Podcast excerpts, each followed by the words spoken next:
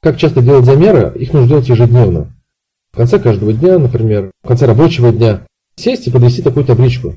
Удобнее это делать, например, в Google Docs, потому как вы с любого гаджета своего можете зайти, например, вы где-то были в пути, если вы принимаете заказы, и сразу после звонка внесли в Google Docs таблицу и уже не забыли, потому как забыть это несложно.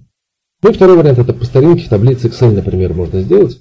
Также можно синхронизировать через Dropbox или какой-то другой сервис. Но вообще в идеале на самом деле использовать какую-то систему учета клиентов. Там это все гораздо проще и э, больше возможностей для анализа и для дальнейшей работы с этой базой и с этими данными.